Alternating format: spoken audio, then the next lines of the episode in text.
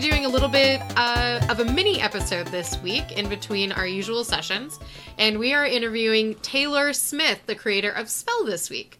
So, Taylor, for the people who are listening who don't know, could you tell us a little bit about who you are and about your game Spell? I would be happy to. Thank you.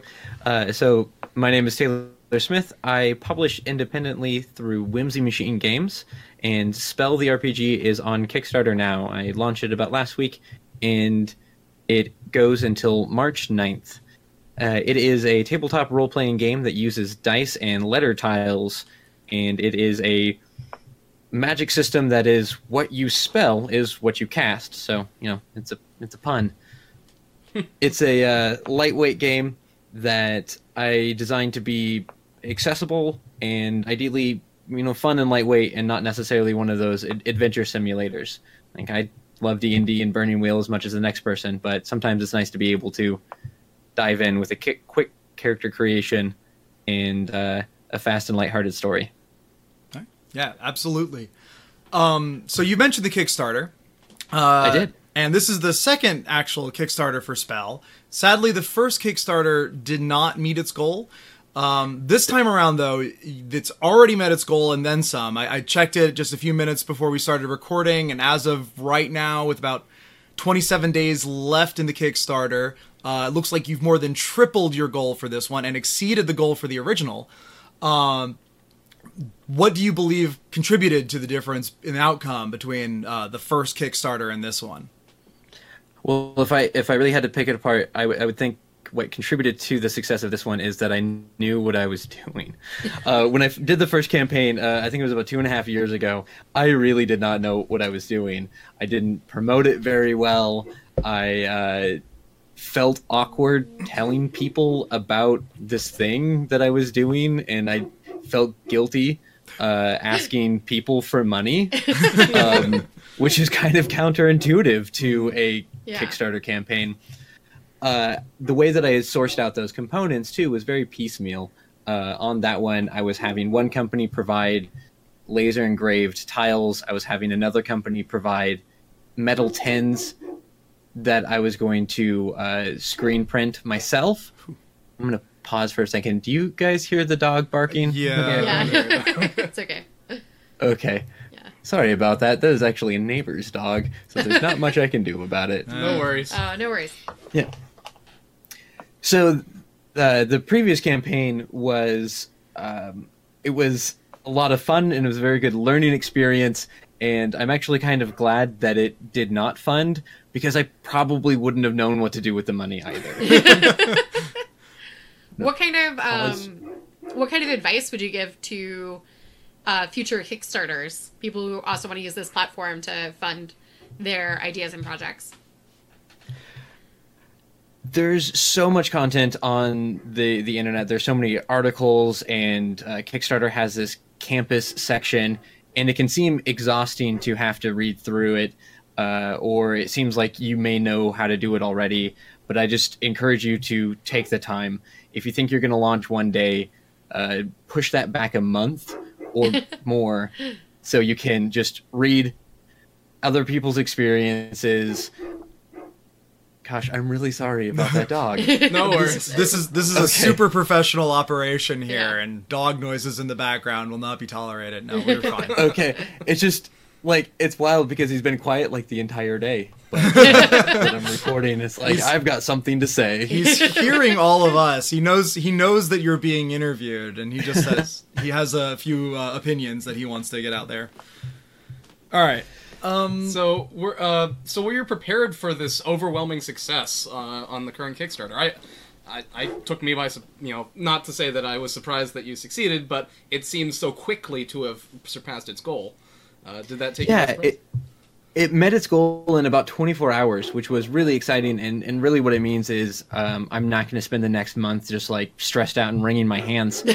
uh, so that was definitely nice. Good. um, I I think when you launch a Kickstarter, you kind of plan for it to either completely fail or blow up, and uh, it usually ends up somewhere in the middle. But it's really good to plan for both. Um, I worked at, at Space Goat Productions Oh. before I went um, independent, and I was the lead designer on a couple of the games that they published that went through Kickstarter. Yeah, yeah. And one of them was Evil Dead 2, the official board game. I kickstarted that one as well. Yeah.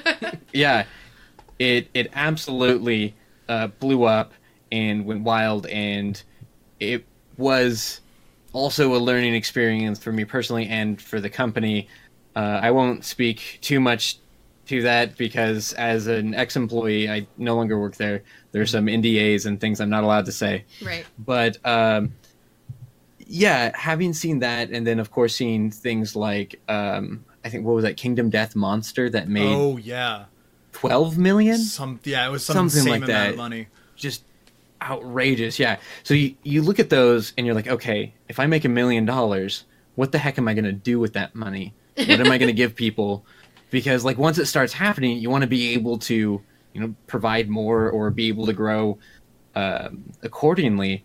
And unfortunately, I'm doing a, a make 100, so uh, I'm only going to be making a hundred of those wooden boxes. Yeah. Uh, and that was something that I talked to the company about before too, because they've worked with companies in the past that have done Kickstarters that just wildly overfunded, and they're like, "Look, we can't make a thousand wooden boxes. Just like we're gluing these together ourselves. We we can't." Um, so that was a nice um, way to sort of limit that part. And then if it does wildly overfund, um, it's just printing books from there. Uh, so yeah, I like to plan for if it doesn't fund at all, and I'm just sitting there like, okay, I'm going to get a day job and continue publishing these things as PDFs uh, online. So if it continues in this current pace, do you have any other ideas for like other potential stretch goals? Like I've seen a few of them that you have, but like it sounds like you are prepared for that eventuality. Yeah, and so for this Kickstarter campaign, um, I did end up launching it a little bit sooner than I would have liked, and that was mainly to make sure that I could get within the Kickstarter's Make 100 promotional project, uh, which is means it has to launch during the month of January. So the only thing that I feel this campaign really lacked at launch was that full list of all the stretch goals that would be visible outright. And the main reason for that is Spellbook Volume 2. So the Kickstarter is coming with the core rulebook and then Spellbook Volume 1, which is a collection of settings and campaigns that I've written and had other illustrators uh, provide art for. Spellbook Volume 2 is going to be written by other creators. Um, people like um, the one that I just announced, Justine Prado, who is a uh, comic book writer and she's actually a stage director and, and does work in theater too. Uh, I, I really enjoy her work. She did the Finding Molly comic book by Emet Comics, and um, it's illustrated by Linka Simakova, who just does these like really awesome, haunting, creepy, gothic art that I really, really love. Um, I'm working with a few other creators too that I hope to announce. It's just something that I needed to be, make sure that they were totally on board. I was totally on board. All the paperwork was in place. They knew that they were going to get paid, and I knew that they were going to be able to commit to a schedule before I announced it. So there's a couple of other chapters coming up that I just want to totally set in stone before I, I promise anything that might be complicated later. Okay. So, what has changed in this version version of Spell the RPG versus the beta version that we've been playing? So there's a couple of major differences. Most of the minor differences is I've, I've cleaned up all of those typos, which I can guarantee you has been causing me pain like tiny little thorns these past two years. Um, so I, I've done some gradual cleanup. I've reread some of the ways that I describe things, and I'm like, well, that doesn't make any sense, uh, and, and clarified that. So there's a little bit of uh, house cleaning there, but some of the bigger things are um, I I don't want to say rehauled, but most of the impulses, which are the, the core stats of the game, have been renamed um, because I kept finding that those were the kind of hardest part for people to wrap their heads around. Uh, and I, I realized that it's not the players, it's the system. Uh, that was the common denominator. So there are uh, the same basic ideas, but for example, one of the original uh, impulses was vision. And since it's named after a perceptive sense, people always used it for looking, like literally seeing, which wasn't my intention, but I definitely get how the homophones work. And so that ended up being reinterpreted into an impulse called scheme, which is all about Oh, uh, using a, a holistic understanding of a situation and sort of strategizing, connecting dots, and working in this more like holistic, zoomed out way to to solve your problems. Uh, the other thing was um, clout was one of the original impulses, and I don't think any person knew what clout was. That was almost always the the discussion. I think I probably got that off of Thesaurus um, So- in, in the first place. So it's kind of funny that you brought up clout, because in the campaign that we've been running, which is uh, a Japanese magic high school theme, um, I basically just based my entire character off of clout because her entire goal is to become class president, and so just all of her spells have to do with, you know, creating bento boxes and like charming teachers. And so i don't know. I i love the clout personally, but- like that's super awesome and i'm so happy that you read it and like resonated with it. Uh, the the new system has uh, the, the new set has renown which is functionally the same. It's Yeah. just a word that makes more sense uh, and is a little bit more um, like well known and fits more within i think uh, somebody's vernacular uh, so yeah there's there's they're all the same ideas, um, but most of them have been renamed, and a lot of them have been reclarified. So they just make a little bit more sense. Okay. Okay. One would think that. Uh, oops, sorry. oh, go ahead.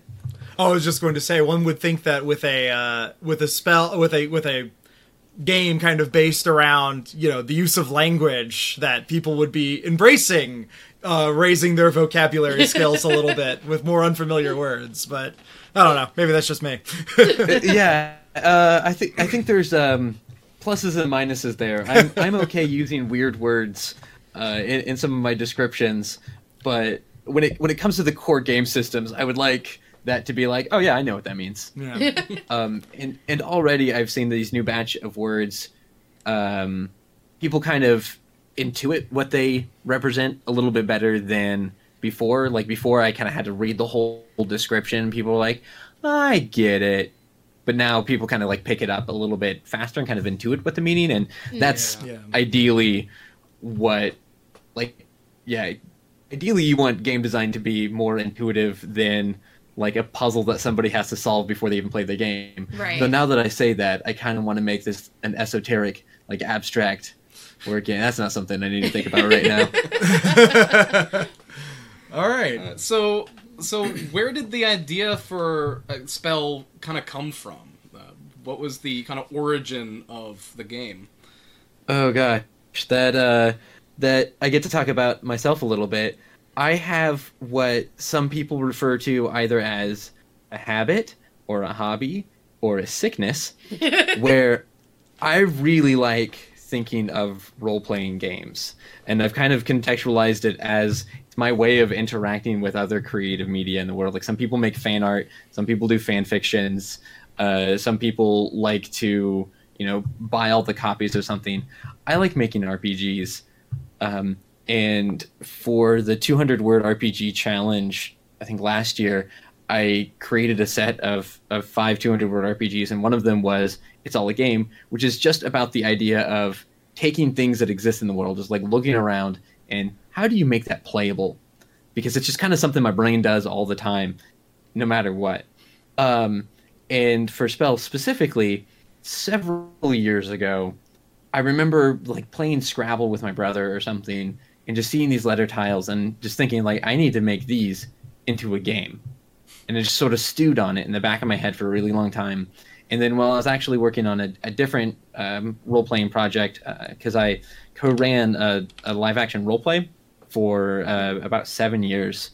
Um, and there's a lot of like house ruling and home brewing that went on there. One of the things is I came up with a system of impulses to sort of describe the basic motivational drives of people. And that whole system ended up being scrapped from the other game um, and that's a, sort of sat on this system. I'm like, okay, so I have these set of 12 concepts. which were changed even into the beta version. Like these kind of describe, oh, th- these could be like a core character stat, but it's not enough on its own. I was like, hey, I could put the letters into this, and it just sort of all fit together. I had these like different scrap components that I really wanted to have a home. I was like, ah, they were meant for each other. And then I named it Spell because I like puns. Let let that be a lesson to those of you at home. Never give up on any idea because eventually you're going to have another weird idea that's going to fit with it. It's true. Very true. Uh, uh, let's see. So, Ken, so we talked a little bit about Spellbook Volume One. You said that you're coming up with some most of the ideas for this one. Uh, can we get a little preview of what some of those ideas are for the people listening? Like maybe something that you're really, really excited for the the players who've been playing this in the beta version to get their hands on and like see what they can do with it.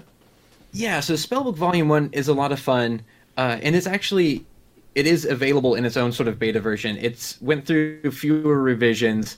Uh, I'm, I'm noticing now that I got really into talking about impulses and didn't talk about the entirely new enchanted item magic system that I got added, or the new fun things you can do with spells like blessing people and cursing people. Uh, but um, for Spellbook Volume One, the non-illustrated version has been available on my Gumroad, uh, and so for this version, it gets to be a print. It's fully illustrated, and I have gone through and cleaned it up a little bit more too. Uh, and so the five stories in this are um, Magic Moon Warriors, which is a magical girl setting, which has just been a, a ton of fun. I've probably run that one the most, um, and there's just it started out as almost like a parody to like anime and magical girls and that sort of thing. But the more that I kind of ran it and went back through and watched more uh, Sailor Moon, I just realized like no, I I love this too much just to make fun of it. So it's very much like an homage to like fighting monsters, like shadow monsters, and so that that one's a lot of just fun. Um, there's uh, the Crystal at Skymouth, which is um, the story behind that. I enjoy because it was literally me making a story idea out of the idea the sky is falling. I was just like driving in my car one day and I was like, the sky is falling is such a weird phrase. I wonder if I made if I could make that into an RPG setting. so it is a high fantasy setting in which there's this magical barrier that blocks out the stars because the stars are where the gods live. And because of this barrier, technology has frozen in time for thousands of years. And that's kind of inspired by the idea of like Lord of the Rings, how it just seems medieval for thousands and thousands of years. It doesn't really make sense. And in this one, it's because there's this magic. Uh, it's about like unraveling ancient secrets, uh, very high fantasy questy. Um, God Queen is inspired by. I was doing a lot of reading about Mesopotamian mythology and like imperial imperial cults and like god kings. The idea of somebody just ruling so hard they become a deity.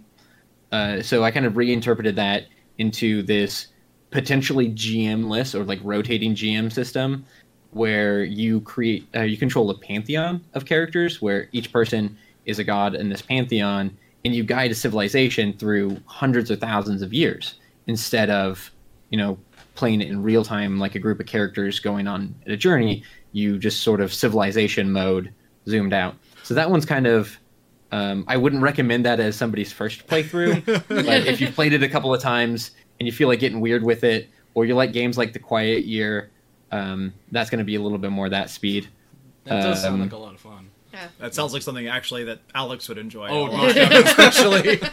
yeah um, and one of the things that i've done with it in running is uh, i have a couple of friends who are, are, are super into d&d and they really wanted to do um, a, a d&d and this might end up being a podcast it's one of those things where they're like let's do an actual play podcast and it's like well i'll, I'll run you a game you can record it I, whatever podcast thing happens that's i'm going to be kind of hands off of that part because that sounds hard um, so yeah a lot of respect to you guys for actually doing this Well, thank you. um, yeah, again, super one of the things professional over that I- here. oh yes, very. Um, I even have my dog assistant quietly uh, behaving now. So Oh. Aw. That's good. um, I say I have no control over that situation. Now that Uh, you've said one of the things that I've done with God Queen was um, I ran a short session of the Pantheon, kind of establishing this world, and then we transitioned to Dungeons and Dragons, where they played as like mortals in the world that their spell characters were the gods of. And so they got to see like the ground level version of the stories of things that their gods did, but like reinterpreted through history. Um, and that was a really fun thing because they got to build their own lore for the world and they weren't necessarily having to read all the backstory because I've definitely run those campaigns where I'm like, okay, you guys ready to play? Did you read my, my 200 word document about the migratory patterns of the, the native bird populations? No. Yeah, we're we're all looking at Alex because that's literally the our regular D and D game is uh, is in set in a world that he made with all this backstory that none of us have read. Like firsthand accounts of things. Anyway. Yeah, so that does sound like something again that'd be pretty much right up our alley in terms of what we're doing. I think we're you've doing. hit all of our buttons for things that like just the three of us enjoy. So awesome. Well, that that is definitely the hope. Uh, yeah, I've I've listened to, to, to your your guys' show before, and I really just like the way that you guys play. Yeah. Um, and so yeah, I was excited to be able to do this interview because of that. Aw, thanks. Um, so where do you see the game going after the Kickstarter is completed? And just to throw that date out again there, it is March 9th. That's correct. It's March 9th. Okay. Um, yeah, it ends just after Emerald City Comic Con because I wanted one last promotional thing. I'm going to be there probably shilling flyers as much as I possibly can. Excellent. Um, so the future of Spell, it's not a game that I think I'm ever going to be done with. Uh, like, not to say that it's incomplete, but with the spell book and the format there, and working, especially now that I'm working with a lot more uh, and, and different creators, it's just really fun and exciting to see what other people do with the system. So I've thought of a couple of different things about, uh, you know, being able to bring other people in to keep creating these spell books, these these stories uh, that that people can play and kind of do uh, an ongoing anthology of that. I've talked to a couple of the artists about doing comic book adaptations of some of the stories. So, for example, the artist behind uh, Crystal Skymouth is a uh, comic book artist by trade, and he keeps like every every now like every fifth email probably he's like, okay, but when are we gonna make a comic of this? It's like I would love to, Jack, but comics are expensive. yes. Um, yeah, so the ongoing stories are definitely something that I want to continue to build out um, because there's, I think, a lot of potential there instead of just having one set setting. Even though there's a lot of setting stuff that I want to explore within Spell. For example, uh, scribes are mentioned very, very briefly in Spell, which is the the idea that so Spell, the magic, is this universal language that describes all of reality, and characters see this language and they translate it. So while the player is rearranging the pieces, the player or the character is actually perceiving reality in this similar way. And the scribes are these hypothetical beings who wrote the language or has something to do with that. Uh, so that's kind of one of those outer world um, concepts that I think would be really fun to explore later on. Uh, um, but I, I definitely have come up with a lot of weird ideas. Probably some of them are really bad, like how to incorporate numbers. Um, one of the ideas that I was potentially calling uh, interrobang was about using punctuation. Uh, um, and so that's something that like might be a mod or a hack I just sort of make for myself at some point and be like, okay, if you want to play it. Um, so Spell feels like a flagship, but I also have a ton of other game ideas that I want to develop on their own too. All right. Um, so you, did you have anyone kind of particular in mind or a particular type of player in mind when you created the game?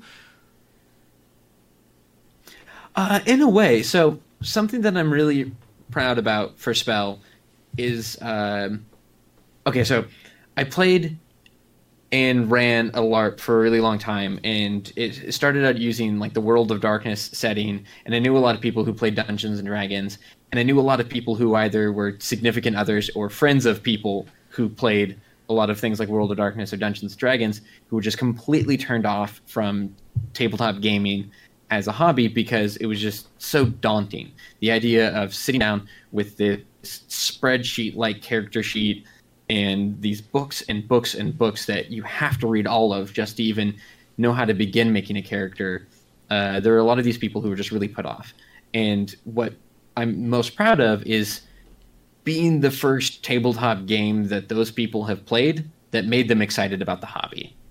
Um, and I've found that the game is almost more accessible to people who have never played a role-playing game before than people who have been playing games like D&D for so long just because it's a little, bit more open-ended. It requires uh, a little bit more um, player creation instead of you know picking a spell from a list or you know knowing everything about the world because you you read the books and kind of collaboratively making a, a story together. So i think the player that I had in mind was the person who might know about tabletop gaming, but it sounds kind of like frightening or daunting, and just letting them know, like, okay, you can just play with words and make jokes with your friends, and this is the only dice that you need to roll. But still having a system that has those core stats, that has character progression, and that you can tell an ongoing long term story with. Okay. Yeah, we, we, I think we actually said that on, the episode of the podcast where we mentioned you like it sounded that this is kind Yeah. of a perfect system for someone who's never played before. Yeah.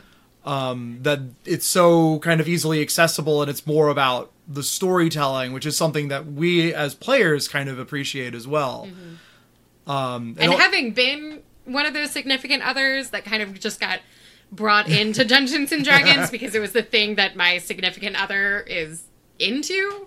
Um, you know, and I, I think we've been playing that same game for two years, and I still am always like, wait, what do I do? I have what spells? A- anyway, yeah, no, no, like I, I totally know what you Yeah. mean. I'm running a D game and I still feel like, wait, you do what? How do Yeah. you do that? Is that okay? I'm a level what now? Okay, Yeah. so yeah, All right. So, in your in your uh, promotion of spell, you I, I notice you're generally very wary of making references to other games that use letter tiles. Have you gotten pushback from you know big name board game companies uh, about that, or is that just something you're doing? Uh, you for- taking down big board game? Yeah, yeah. Actually, Milton Bradley came up to me. No, uh, no. um, the Parker brothers are mean. yeah, uh, yeah. No, it's um, not something that I have been approached about, or like I haven't gotten any sort of like cease and desist or anything like that. It's something that I don't know. I feel vague about, like just in case. Um, when I was working at Space Goat, we were working on licensed games, so I got to see a whole lot of the, you know, like behind the scenes and the, like the economy of intellectual property, which is just a really surreal thing because it's literally like lending and buying and selling and trading ideas and concepts and words. Um, so I just became like really hyper vigilant about that sort of thing. Uh, in any sort of official promotion, I'll say like it's letter tiles, and you can use this. Uh, you can use the letter tiles I provide, or you can like use them from your favorite old game or something like that. But conversationally, I'll say like, yeah, use Scrabble tiles or bananagrams. I started when I first started beta testing or like play testing spell. I used my old set of Scrabble, um, and then moved to bananagrams, uh, and then made my own you know proprietary set of prototype tiles. But yeah, um, and that's the thing with like I really don't want to be I don't want there to be a price barrier for people on spell either. So if like most people have Scrabble, I think it's like one of those games that I think houses come with it. um, it, and, and so like yeah, if if you don't want to buy the tiles and you just have a set at home that you want to play with, like it, it's definitely cool. But yeah, I do try to play by the rules in terms of branded and trademark names that I, I use in my own promotion. So, on your Kickstarter campaign, you mentioned that the ideal tile distribution is a bit different from other letter tile type games uh, that we're not going to say the names of. Let's let's say that a hundred dollar backer level is a little little out of our price range. or Yeah. that someone is listening to this after the Kickstarter has ended, how would you recommend playing the game to get the full experience? Okay, so yeah, and to to say that too, uh, the collector's box set because this is the Make 100s deal. It is hundred dollars. It's the laser engraved box and tiles and dice and two books and all that stuff. I've definitely had friends who are like, "I'm going to support you in your campaign." I'm like, "Yeah, that's cool." You don't have to get the box set though. It's like, no, dude, I'm going to support you. It's like it's hundred dollars, and like I'm going to support you by getting the books or maybe the PDF. like that's totally okay. Uh, I will never fault somebody if they like look at this and like that's a little expensive. And I'm like, yeah, it is. yeah, it's it's wood and it's laser engraved and it's like it's fun, but like it's one of those things like I don't know if I would buy it, but I don't know other people are. So I'm glad oh that man, well it we makes just got them happy. buying it. So just- sorry. yeah so uh, if you don't get the tiles and i am working with uh, my manufacturer and i'm looking working with a couple of other options to get a set of tiles that are just more cost effective and i just keep running into this issue of uh, like the most cost effective thing happens at a quantity and a scale that i'm just not operating at like when you're dealing with custom molded plastics you need to be distributed in the thousands or at least the upper hundreds um, before that cost starts making sense. Um, I've considered buying uh, letter tiles on like in bulk, just on like Amazon or something, and then sorting them out myself. But again, that sounds hard. Um, so through uh, my site, I have a, a spell tile generator, and if it's on whimsymachinegames.com, where you can go to the letter bot and roll dice, and it generates letters. And that's something actually a fan made the first time I ran the Kickstarter campaign. They just made a, a little HTML bot for fun and sent it to me. So I was like, okay, just make it freely available on the the site. So that'll get you the letter distribution. Um, but honestly, I've I've run it with Bananagrams before. I've run it with Scrabble before. I think somebody talked about doing Upwards, which I've never played, but it's like 3D Scrabble. And like that sounds wild. Yeah, homebrew a system around that. Um, specifically, the letter distribution is only different because one, I really like spreadsheets and I wanted to design my own distribution once I realized that Scrabble and Bananagrams were different from each other. I was like, oh, I need to come up with my own system. So I created multiple spreadsheets to determine the percentage of viable words or the count of viable words from distributions and stuff like that because I like math.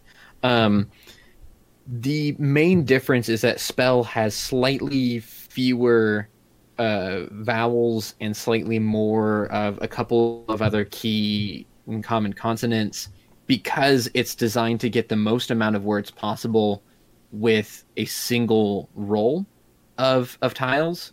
So Scrabble or Bananagrams expect you to be using all of the tiles at once, right? So Scrabble needs to be able to make viable words throughout the entire course of the game, or Bananagrams, you know, everybody's pulling tiles and everybody's playing at once.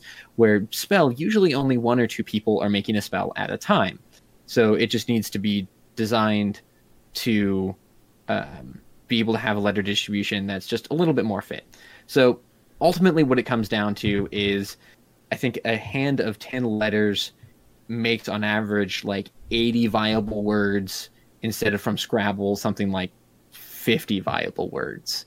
Um, so there's there's math there, but you can still have a good time if you don't get the proprietary spell TM tiles, which is like the worst salesman thing that I could say.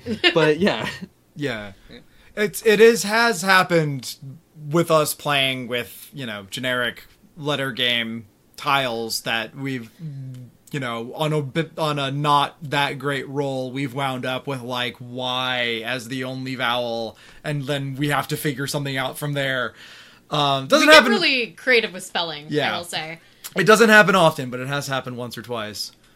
Oh yeah, no, that's definitely encouraged though.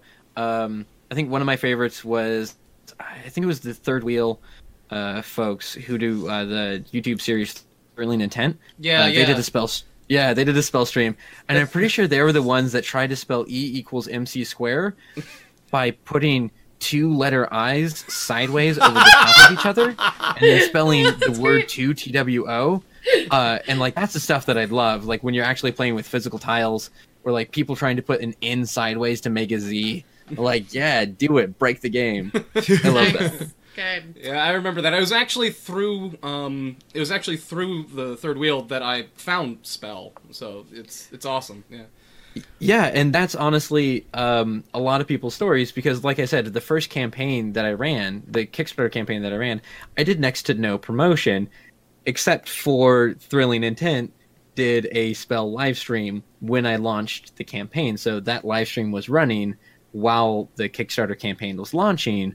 Um, and honestly, most of the publicity that I got was all thanks to them. And I've uh, stayed in touch with um, Jay and Faye, who are both now local uh, to me, um, and they've been really, really great folks to work with. Um, and I just feel like I owe them a whole lot because, yeah, they were the the promotion that I was not.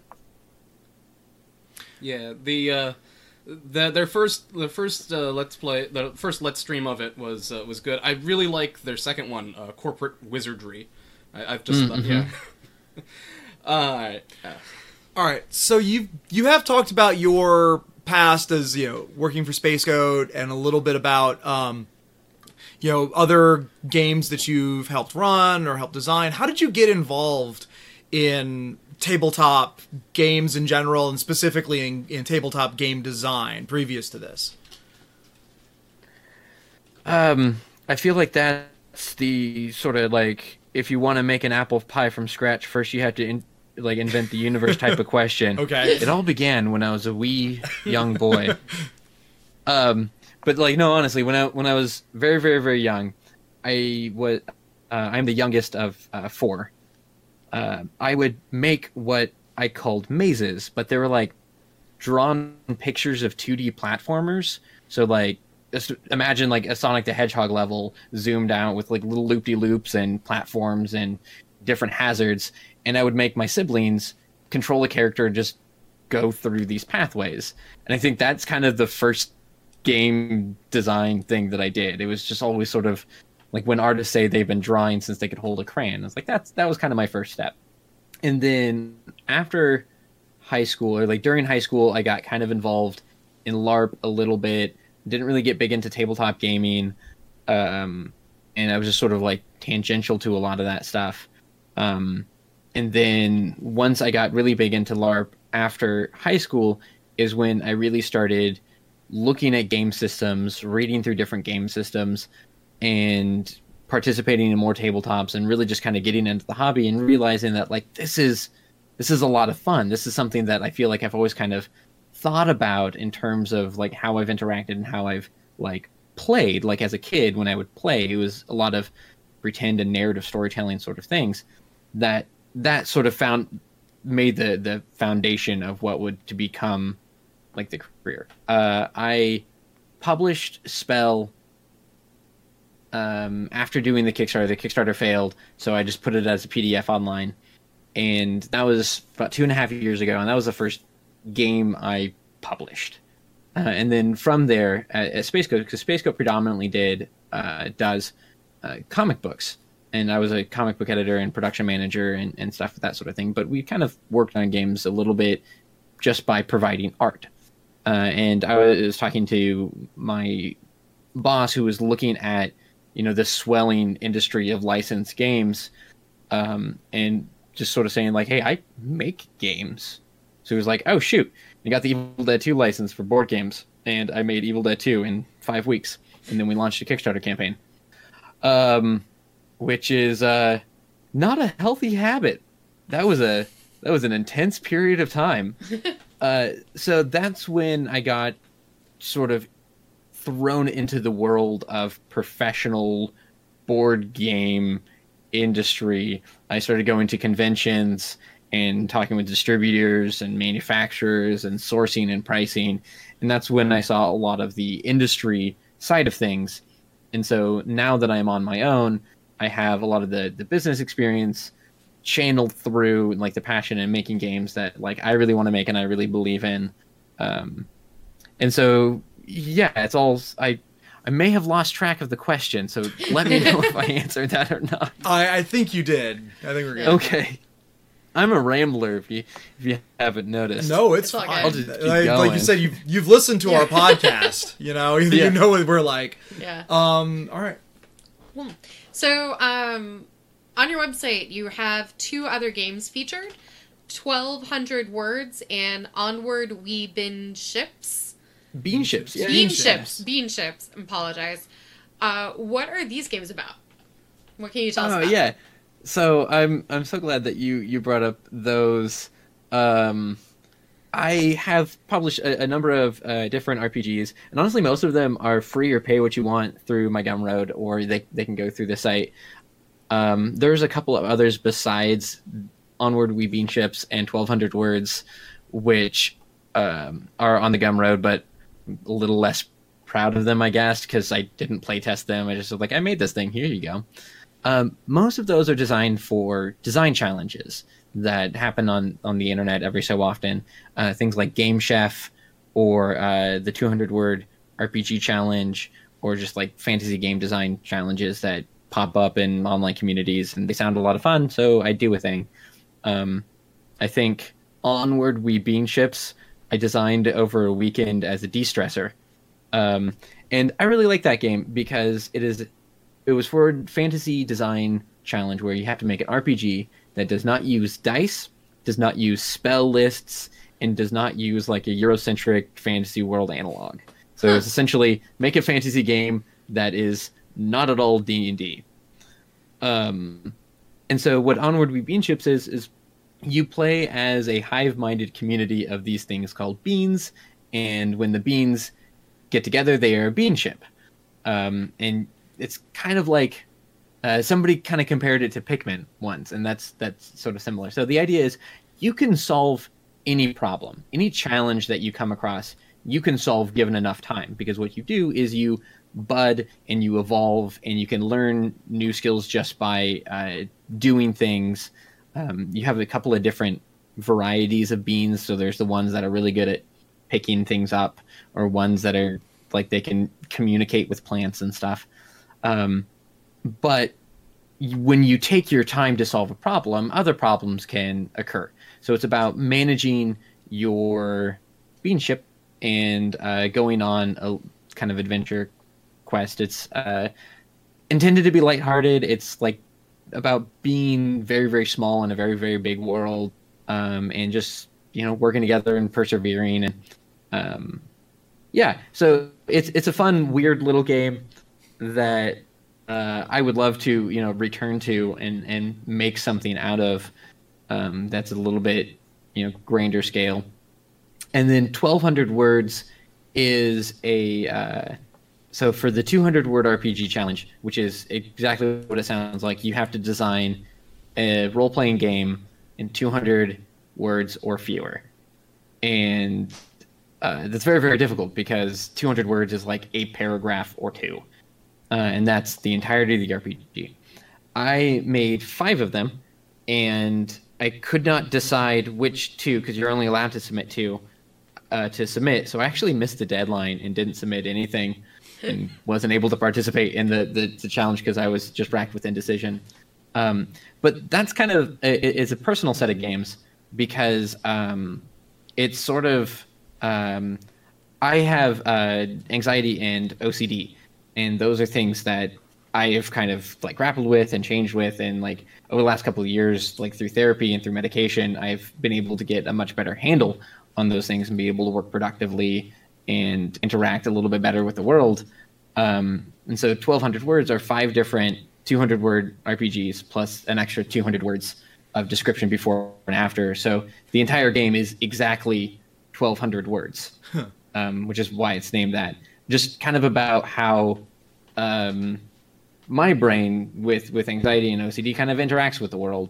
Uh, so there's uh, one game is about um, you know like having too many thoughts and kind of getting overwhelmed by a lot of thoughts, and even when you successfully pursue something, it just creates more thoughts.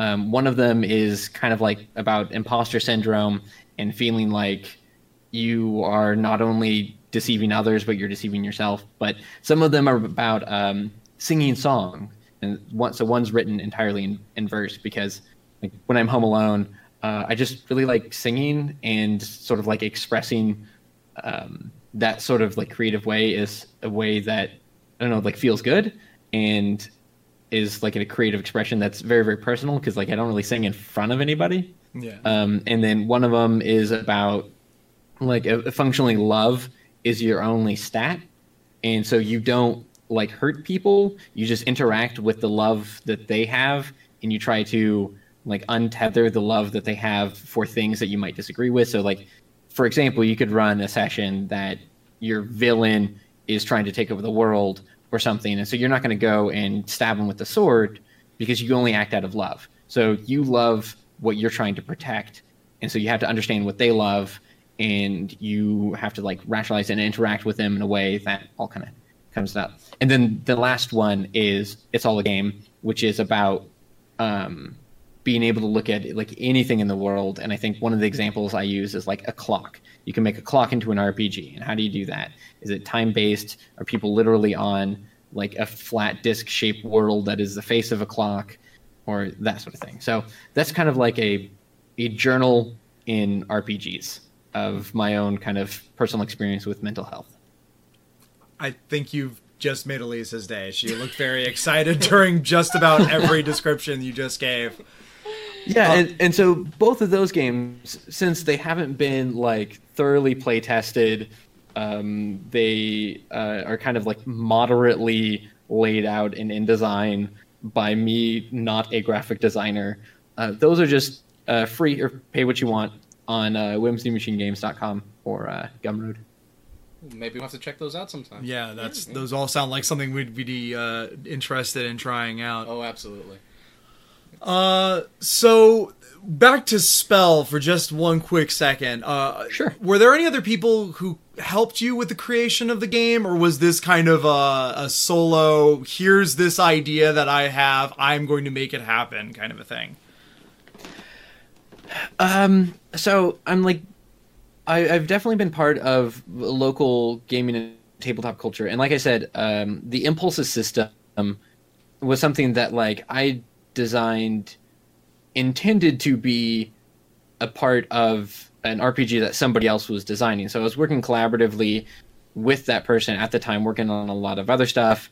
Um, but it was like this big, wide scoping uh fantasy like modern fantasy game and the impulses were just one little piece of it and it ended up not meshing with the rest of the system so like i definitely don't think that i am an island in this uh the design was definitely um my like my path and my journey that i was going on but there were a lot of other people that like i played with um and then like a couple of people that i knew started running their own games, which was just like wild and weird. That like this is my my game and you're just playing and that's so cool. um, and so definitely through seeing other people play it and run it and doing their own home brews. Um, and one of the things that I try to do is since like uh, I'm still like I'm I'm not a big huge creator. I uh, you know I like I still see when if somebody ats me on on Twitter. It doesn't happen all that often. Um, and so like I have these emails set up that if somebody buys a game, it sends them out an email a couple of weeks after they bought the game that's just like, "Hey, how's the gaming going?" And if they respond to me, I, like I'll always personally respond to those emails.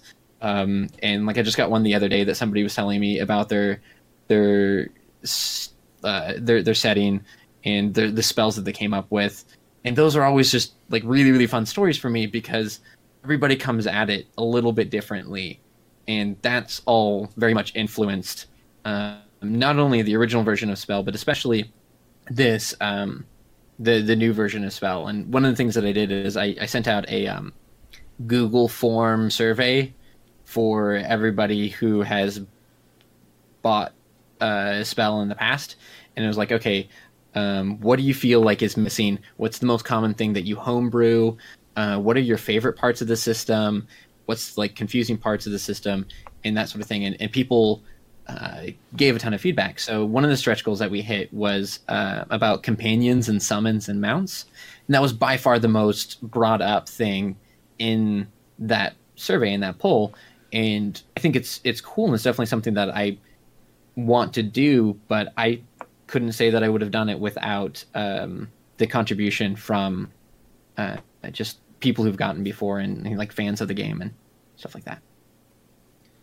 All right, so you mentioned uh, how Spell is going to kind of continue to grow, and you're going to plan to continue to to um, get collaborators to work on other Spell volumes. Uh, but do you have any other projects like lined up that you want to talk about? Anything else that you kind of have in the back of your brain that maybe you'd want to reach the level of Spell uh, in the future? Yeah, um, I oh I always have projects. Um, for uh, I, I guess just off the top of my head, um, I was on uh, Twitter the other day, and one of the things that I kind of realized is like you can make fan RPGs, uh, and like it, it seems very very obvious, but I really like when um, like artists create fan art for each other like especially like OCs or something like that in the community that happens when people share art and creations of each other. And I'd seen that happen for so long and I just thought like wait I can I can contribute to that. So I started making these like little one page uh, RPGs that were inspired by the art of uh, a couple of the artists that I follow that I really like um, and like they were really happy with it. And then um, I mentioned it to so uh, Kate Sheridan on Twitter, and this isn't like official announcements or anything like that because this is all just an anecdote. Uh, posted a joke that was for Valentine's Day. I will only accept solicitations in the form of like gifts of swords or something. Um, Swords. and then another Twitter user responded, uh, tired, bouquet of flowers, wired, bouquet of swords. And like that exchange was just like, I love this. I want to make a game called Bouquet of Swords where you play as a sword, like a like an Excalibur or like a, a type of sword, and you just forge your destiny over time. And like human wielders are functionally your equipment. Right? so like somebody might come and wield you for a while. And so like I just tweeted at them and it was like, I want to make Bouquet of Swords the RPG. This sounds hilarious. And they responded like, yeah, let's do it. Um, so like that's just like a Twitter conversation that that happened that like you know it might turn into something. I would be so so much fun if it did. Um, that like there there are always so many projects out there that would be so much fun to work on, but I, I think there's a, a responsibility to um, you know be fo- focused a little bit too. Like as much as I want to um, like be able to collaborate with any person that says like, "Hey, this sounds neat." Uh, I, I would want to go back to games like Onward We Bean Ships, especially, uh, and, and try to build that up into something. And I do have a few other game systems that I just sort of am, am churning on in the background. And like I said, with Spell, it started out with me looking at Scrabble tiles and thinking like I need to make those into a game. Like Scrabble tiles weren't the only thing I've done that with. I have this system half built of domino tiles, which are all about like connecting wires and it's a sci-fi type of thing. And it's I don't know how it works yet, but I might figure it out. All right. Well, uh, at this point, you know, I think we're out of we've run plumb out of questions. Um, but do you want to take a little bit of time to plug your Kickstarter one last time for anyone listening? Yeah, definitely. So, Spell the RPG is on Kickstarter now. The Kickstarter name is Make 100 Spell the RPG and Spellbook engraved wood box set because that is the amount of letters or characters they allowed me to use, and I used them.